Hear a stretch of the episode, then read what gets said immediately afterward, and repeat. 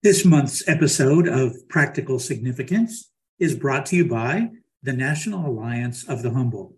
We, the leadership of the National Alliance of the Humble, chose to promote our simple society on the Practical Significance podcast for two reasons. First, from its modest beginnings two and a half years ago, the podcast has remained humble despite its wild popularity, attracting dozens of listeners every month.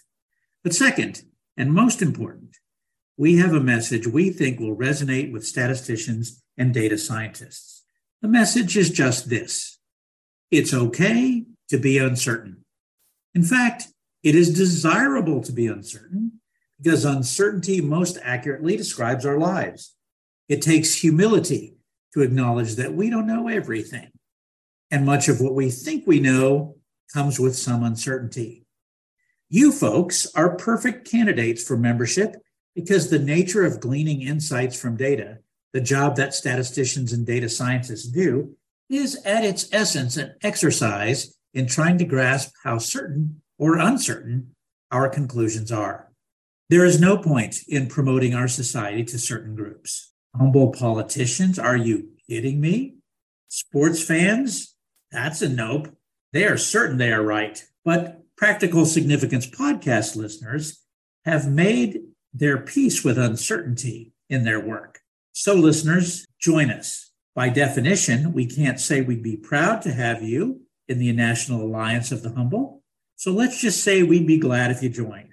To become a member, go to our website, www.maybesomaybenot.org. And now, let's join the podcast. Hello, and welcome to Practical Significance, a podcast to inspire listeners with compelling stories from statistics and data science and to propel data driven careers forward. Here are your hosts the ASA's Director of Strategic Initiatives, Donna LaLonde, and Executive Director, Ron Wasserstein. Well, welcome everyone to Practical Significance. It's a little bit hard to believe that we are recording the July podcast. 2023 is flying by, but we have a really special um, podcast for you today because we have as our guests two folks who have been instrumental in helping us establish our new caucus for industry representatives. And we're going to talk about the caucus and some other, of course, interesting topics. And so today we have Ginger and Amarjot. And we're going to start by asking you to tell us a little bit about your day job and introduce yourselves before we jump into caucus conversation. So, Ginger, I'll start with you. Great. Thanks for having us uh, today. So, yeah, I am Ginger Holt. I am the technical lead in the infrastructure data science team at Databricks. And for those of you unfamiliar with Databricks, it's a data and AI software company. And our mission is to really help organizations make all their data ready for analytics, you know, empower data science and data driven decisions across your organization and be able to rapidly adopt uh, machine learning and we really just want to level the playing field so everyone has access to the same quality of ML and AI analytics as big tech companies do, along with all the hardware and software infrastructure. So Within infrastructure data science specifically, we are informing the design and build of our operational infrastructure uh, to have industry leading efficiency, reliability, and scalability of our products. Thanks, Ginger. And Amarjot, over to you to introduce yourself and tell us about your day job. Hi, thanks for having me. As you know, my name is Amarjot Kaur, and uh, I work for Merck Research Labs, and uh, I'm in the late development statistics group where I head the respiratory and immunology therapeutic area. And uh, as part of my job, I think we get to do a lot of research uh, via clinical trials to help patients, right, who are suffering from many different and sometimes uh, very life debilitating kind of diseases.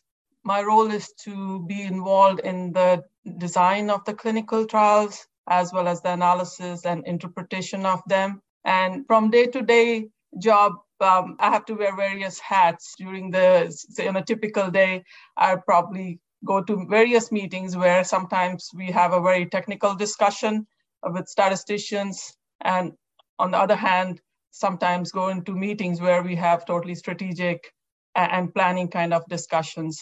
And also, uh, as part of my role, I, I also sometimes have to be a cheerleader for my teams and to also focus on the development and uh, to make sure that everybody is growing in their roles and doing the best as we can uh, as a team.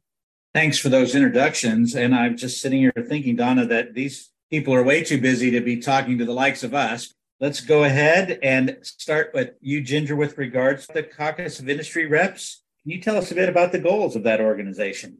So the ASA thinks that uh, members in academia and government are, are, well supported. There's a lot of structure and venues for that. But we wanted something more specific for industry statisticians and data scientists. So we created the ASA um, Caucus of Industry uh, Representatives. And it's really to provide a venue and structure to address the unique uh, challenges for industry statisticians and, and data scientists. Um, so some of these examples, you know, we're really here to promote the profession of statistics and data science in the private and public sectors and then assist uh, you know companies employing those members right in industry. And we want to provide a venue for discussion of uh, unique issues for industrial um, data scientists and, and statisticians facilitate interaction between uh, both the private sector and the public sector, different industries, different verticals, sorry, within industry as a whole. You know, we're data scientists, so we, we like to collect data, identify and collect data that are helpful to our employers and to industry in general. And then we also just want to meet as a group, right? So have a yearly meeting, you know, yearly workshops focusing on specific challenges. You know, LLMs is one, one example that may require a lot of input from from this group in the future. Thanks, Ginger. So Amarjot, you've had a lot of different leadership roles within the ASA. What excited you about this one, about being part of the executive committee for the Caucus of Industry Reps?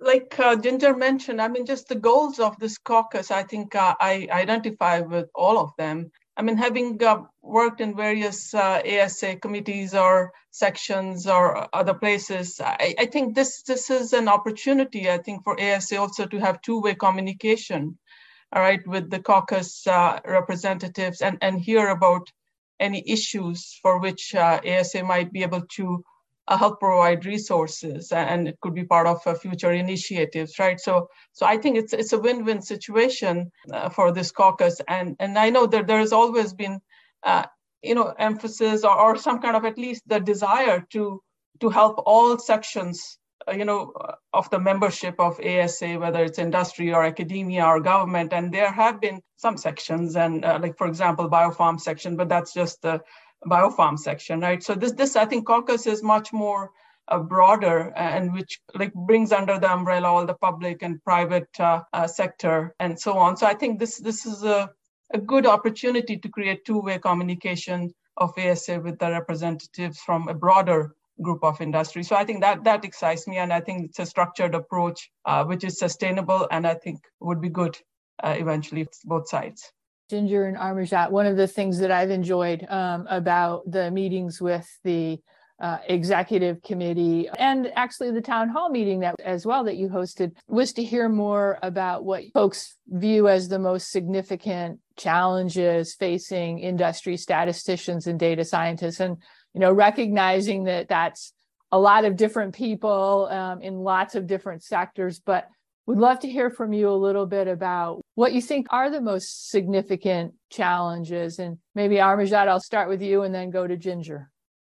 Yeah, I mean, I think we are in a like data revolution eh, in that time period, right? There's so much of data, and, and there's with data, we have both opportunity and challenge. And I think what the one thing is that for us to be prepared, right, to synthesize this large amount of information in a meaningful way. I mean, there's you can always do a lot of things with large data but question is are we answering the right questions right? Are we understanding what we are doing? So i, th- I think that preparedness and that awareness that um, uh, of synthesizing all this i mean it's an opportunity because there's a lot of information and to make a decision robust decision making i think it's important to incorporate all that information right in, in our decision making in our analysis Uh, but how best to do it in a meaningful way, I think continues to be something I think we need to uh, pay attention to so that we are not lost uh, in the translation, but also just being aware of the fundamentals of, of, the analysis and, and so on. So I think that's one challenge, I think we need to be very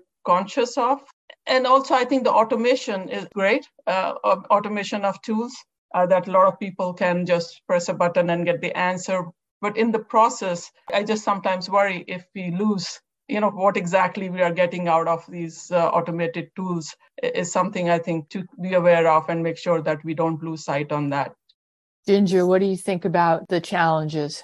Yeah yeah i definitely agree with Amarjot you know i've been working in forecasting uh, basically my whole career in many different domains. And i think kind of the themes that i will also apply not just to forecasting, but kind of any subdiscipline within statistics or machine learning. So, kind of what I'll talk about there can be applicable there as well. But, you know, in forecasting, the, the fundamental challenges are really the same everywhere. I think forecasting is pretty ubiquitous. And for context, I was in academia for a few years, but otherwise, I've been mostly at very large companies like BP, HP, Walmart, Facebook, uh, now Databricks. But, you know, kind of all these places really, you know, we needed unified forecast across the company. So, you know, standardized data sets, standardized methodologies, you know, having one source of truth for um, all decision makers, whether that be in finance, sales, marketing, um, whatever, making forecasts consistent across granularities, you know, when you compare forecasts at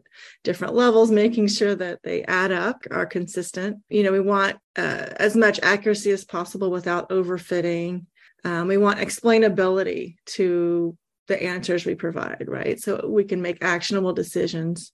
And then scaling, you know, Amarjot mentioned tooling a lot. Um, you know, we want to scale the forecasting process or any process by uh, building generalizable tooling there. And Donna mentioned this town hall we had uh, a few weeks ago now, but you know we did collect some data there uh, for the participants, and we found that you know kind of we tar- we're targeting professionals as well as students uh, for this caucus, and so the data uh, collected during that meeting, we found that professionals really are interested in increasing collaborations across industries. So I think having these discussions and, and sharing knowledge across uh, biomedical and you know financial manufacturing all these different sectors would be very useful. And then just knowledge sharing amongst the community of industry data scientists and statisticians. So that was a major thing. And then also continuing education of technical skills. As we know, you know, just like in the past six months, like the amount of growth in LLM capabilities that we've seen. There's just a, such a need for you know people to learn and, and learn more about uh, what's been happening, and then students as well. So students are really interested in learning more about career paths and journeys of statisticians and data scientists, like among different industries and kind of crossover, right? Being in one field and then moving over to you know more of a, a data science role um, from a non-technical role. So I think people are very interested in that. Um, so the caucus is going to be focusing on these issues, right? And uh, looking for ways to provide additional support to our, our community. I'm anticipating a question around LLM, so I'll, I'll expand on significant challenges in that domain um, in a little bit. Well, here comes that question. You can't get around discussions of uh, ChatGPT and large language models. They're everywhere. I was um, earlier this week, I was at a, a conference on risks and opportunities for artificial intelligence in biopharmaceutical medicine. It's being talked about everywhere. In fact, um, you mentioned asking the right questions. And at lunch at that conference, a colleague was telling us that the ChatGPT was able to tell him how he could have asked better questions, which I thought was both awesome and creepy at yeah. the same time, which yeah. maybe sums up how I feel about large language models right now. But in any case, for both of you, and let's, Ginger, let's just start with you. What are your thoughts about these models and what changes do you see on the horizon as a result? Yeah, well, fortunately, yeah, I mean, I'm at Databricks, so we have a lot of customers using our platform, right, to do AI. So we actually just recently published a report on the status of data and AI in 2023. I think that's the name of the report. But you know, I think we can safely say that we are in the golden golden age of, of data and AI, right? So we believe that AI is really going to usher in uh, the next generation of product and, and software innovation. So and we're already seeing this playing out in the market. So we have, you know, this report was published based on uh, data from about 9,000 of our customers. And so, kind of three main takeaways from that report. The first one is that companies are adopting uh, machine learning and NLP LLMs at a rapid pace. So, NLP is really dominating those use cases with an accelerated focus on LLMs specifically. Uh, the second thing is that really open source is winning in today's uh, data and AI market. So, um, eight out of 10 of our most widely adopted data and AI products are based on open source. So, I think that's good to know. And I don't know if you've seen, there's a lot of like leaderboards out there ranking, you know, different LLM products. And, you know, they rank them on accuracy and kind of categorize them based on open source or not open source, and then if they're allowed for commercial use or not.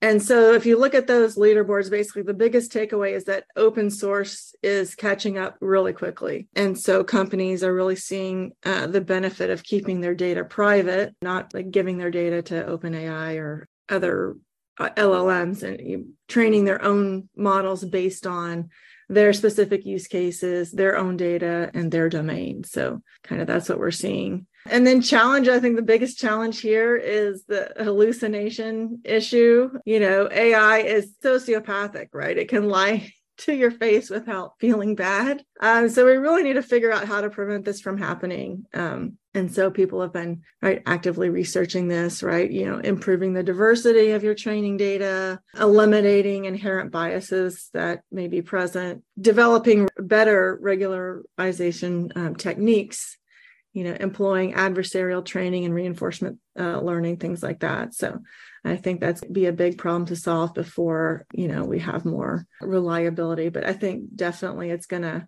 change the way we work and add a lot of, you know, efficiency and um, to to what we do. So, thanks, Ginger. Amarjot, what are you thinking? Yeah, I think um, Ginger, uh, you know, gave a nice um, uh, opportunities and, and, the challenges in this you know. So i i, I would agree with you uh, ron like what you said it's both exciting and scary uh, and sometimes creepy too so but definitely i mean there are values to using these ai tools. I mean i can see in our drug development uh, for example in the discovery phase um, of identifying what molecules to take forward and so on. And, and that's that's a huge uh, undertaking, right? So AI and machine learning, those kind of tools could be useful to kind of finding the most promising candidates um, in a more precise and efficient way. So definitely there are a lot of other applications where, where you can see the value of it. And I think the challenging part is, of course, is there because there has to be a human kind of element to it, whatever is coming out of AIs, right? It can it have the hallucination effect, like Ginger mentioned, and and it could give answers could be totally wrong, right? So you just can't just rely on it like that, just just because it uh, you know came based on a lot of information. So so one parallel I always think of it like navigation system in our cars, right? I mean, it's extremely useful tool, right? I mean, we are so much dependent on it these days, but at the same time, I mean, you also have to look at the signs on this roads, right? Sometimes the navigation, if you don't pay any attention to it, just follow that, you may just fall off the cliff or get into some ocean, right? So, so therefore, I think it's in, in a similar way. I mean, that's it's. I think a lot of unknowns here in this. I mean, a lot of if you look at the news or read about it, I mean, some people are really uh, worried about it, where it is going and, and what's going to happen, right? Because of the unknowns associated with it. But again, I mean, opportunities are there as well. So I think maybe that's how the things move forward, right? There, there's always a hesitation, but uh, hopefully there would be some kind of boundaries around which that people can function and, and make the best of it. Thanks. Um, thinking about the GPS for a moment, I was cruising through the northern part of New York City, going through the Bronx on my way back from this conference, and it gets really confusing there at one point, the GPS basically seemed to suggest that I was just on my own for a few minutes and good luck. It would help me out again when it could. So I was thankful for the actual signs. So, Amarjot, let me come back to you, uh, and then we'll swing over to Ginger with this question, which is basically about career advice. One of the things we love to do on the Practical Significance podcast is get our guests to share experiences and advice for our listeners. So, what, what would you say is your best career advice, Amarjot? Stay curious, right? Uh, stay curious and be adaptable to change because things are changing. I mean, uh, life is never a straight line, right? So, and also, I think, like I said earlier, before jumping into finding solutions or analytical solution, first try to understand the question, right? What is it that we are trying to answer and how best we can answer? It doesn't always have to be so complicated, right? So that the curiosity and adaptability, I think, is is important. And I think what also is important is the ownership of what we do. Whatever task is assigned, no matter what kind of task it is at any level, right? We should own it in a way that when we are working on it, we should think beyond what, what the ask is because I think as statisticians and data scientists, we are the one closest to the data. And the way we can kind of find unexpected things through the data is, is something we should pay attention to that, right? So uh, try to see what more we can do to make um, you know the whole process efficient and find solutions uh, from that data. And then I, my advice to everyone is to volunteer and stay professionally active in various uh, statistical roles with ASA or other organizations. Because to me, I think personally that that has been a very fulfilling part of my career, and and I think that's something is help to develop and diversify your worldview. So those are a few of my advices. Thanks, Amarjot. Uh, Ginger, uh, what kind of advice would you have? Yeah, I mean, I echo a couple things that Amarjot said around, you know, being adaptable to change, right? I mean, I think applying that to your career, I would say take a, a model predictive control type of approach of, right? Like planning a career for the for long term and then letting you know three to six months pass and then doing another pass right? Like based on the new information you have uh, how am i going to iterate that right? Based on my new interests based on new developments in the field new knowledge that you may have. So being intentional about setting a timeline to, in order to do that iteration on on career planning. Have a policy of like having you know research heroes right that you follow on google scholar and then you kind of you know keep up to date with advancements. And then also it helps you know thinking about these people right about keeping your standards high uh, imagining those people looking over your shoulder as you're doing your work and like delivering analysis right? It's like what what would they think of this work? Staying active in conferences is another thing to just keep learning. That would be my advice Thanks. That's great advice from both of you. I was just thinking as you were talking about this that I guess I'm realizing that maybe I'm just getting to the point in life where I'm completing the training set and about ready to work on the test set. We'll see how that goes and I'll report back.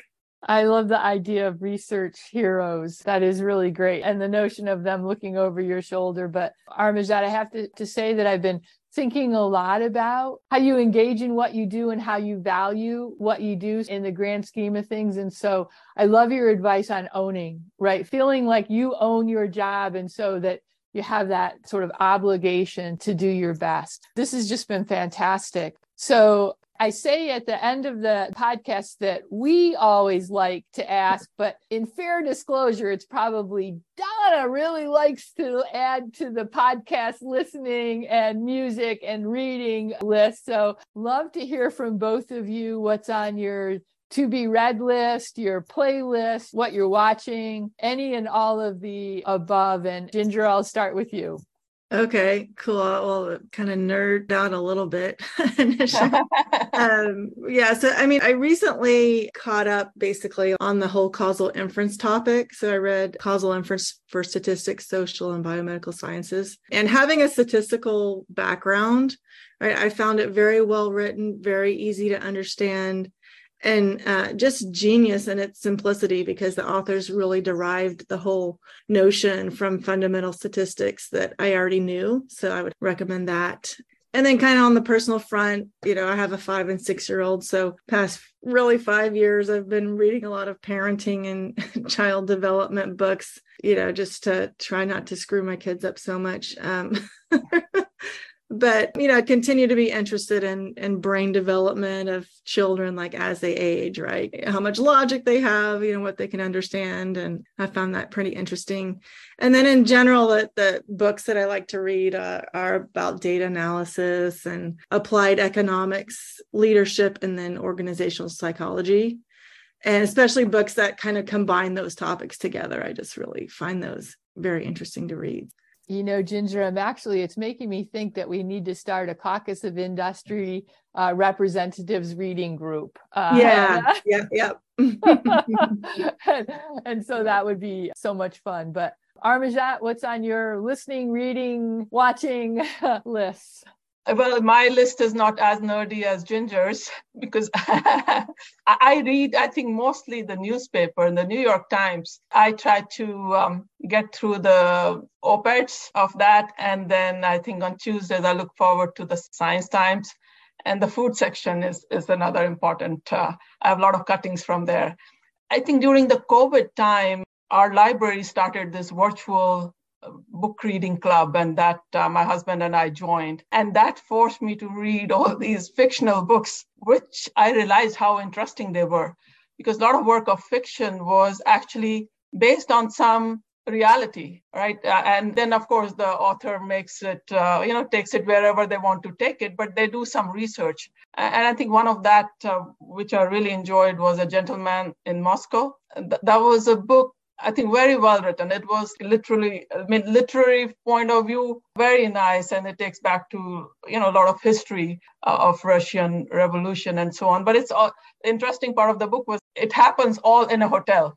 Very interesting. And more recently, I I, I read Midnight Library. Uh, which also I enjoyed a lot. I, I think usually now I, I don't get so much time to read big thick books but my husband is an avid reader and and then he kind of gives me okay this is the book you will like and he makes sure that i read it so so which is good yeah i mean i enjoy reading a lot but i think mostly day to day it's the newspaper well, Amarjot, I just have to share with you that I am also a New York Times fan, and I actually still get the Times in print on Sundays, and that makes Sundays worthwhile. And so, um, yeah, yeah, yeah. I, I, we get it every day in print. I succumb to this sort of digital version on Monday through Saturday, but there is something just wonderful about holding the book review in my hands. Well, this has been super fascinating and wonderful to have a chance to talk with you. And I will let our listeners know that we will put a link for the application for the Caucus of Industry Reps. And we have a, a microsite that we are growing. We'll put that in the show notes now for another practical significance tradition. I will turn it over to Ron for his top 10. Thank you, Donna. JSM is just around the corner. And some of you may be thinking about the t shirt you would like to rock at JSM. Statisticians should always have a nice fit, yes? The Practical Significance Podcast is always ready to help. So we bring you suggestions for what slogans you could flex at JSM. All these ideas come from folks who responded to a tweet from me asking for suggestions. Thanks to Felicity, Venkat, Seth, Lisa, Aaron, Cable, and Eric for the items chosen here. And thanks to all who tweeted ideas for the top 10 statistics and data science t shirt slogans. Number 10, keep calm and be significant. Number nine, with great power comes significant responsibility. Number eight, Data is my superpower. What's yours? Number seven, yes, I know you hated your stats class in college. Number six, what's your research question? Number five, I'm consistent, I'm efficient, and I'm almost sure. Number four, are you ready? Number three, found the problem, it's mu. Number two, a data scientist is a machine for turning coffee into models. And the number one statistics and data science t shirt slogan T equals 0.051. Thanks again to all who contributed t shirt slogan ideas. Next month, I will share with you the top 10 rejected t shirt slogans. Thanks for listening and hope to see you at the joint statistical meetings. We'll continue the conversation on this podcast next month. Thank you for listening to this edition of Practical Significance, the podcast of the American Statistical Association. A new episode will be coming your way next month from AMSTAT News, the ASA's monthly membership magazine.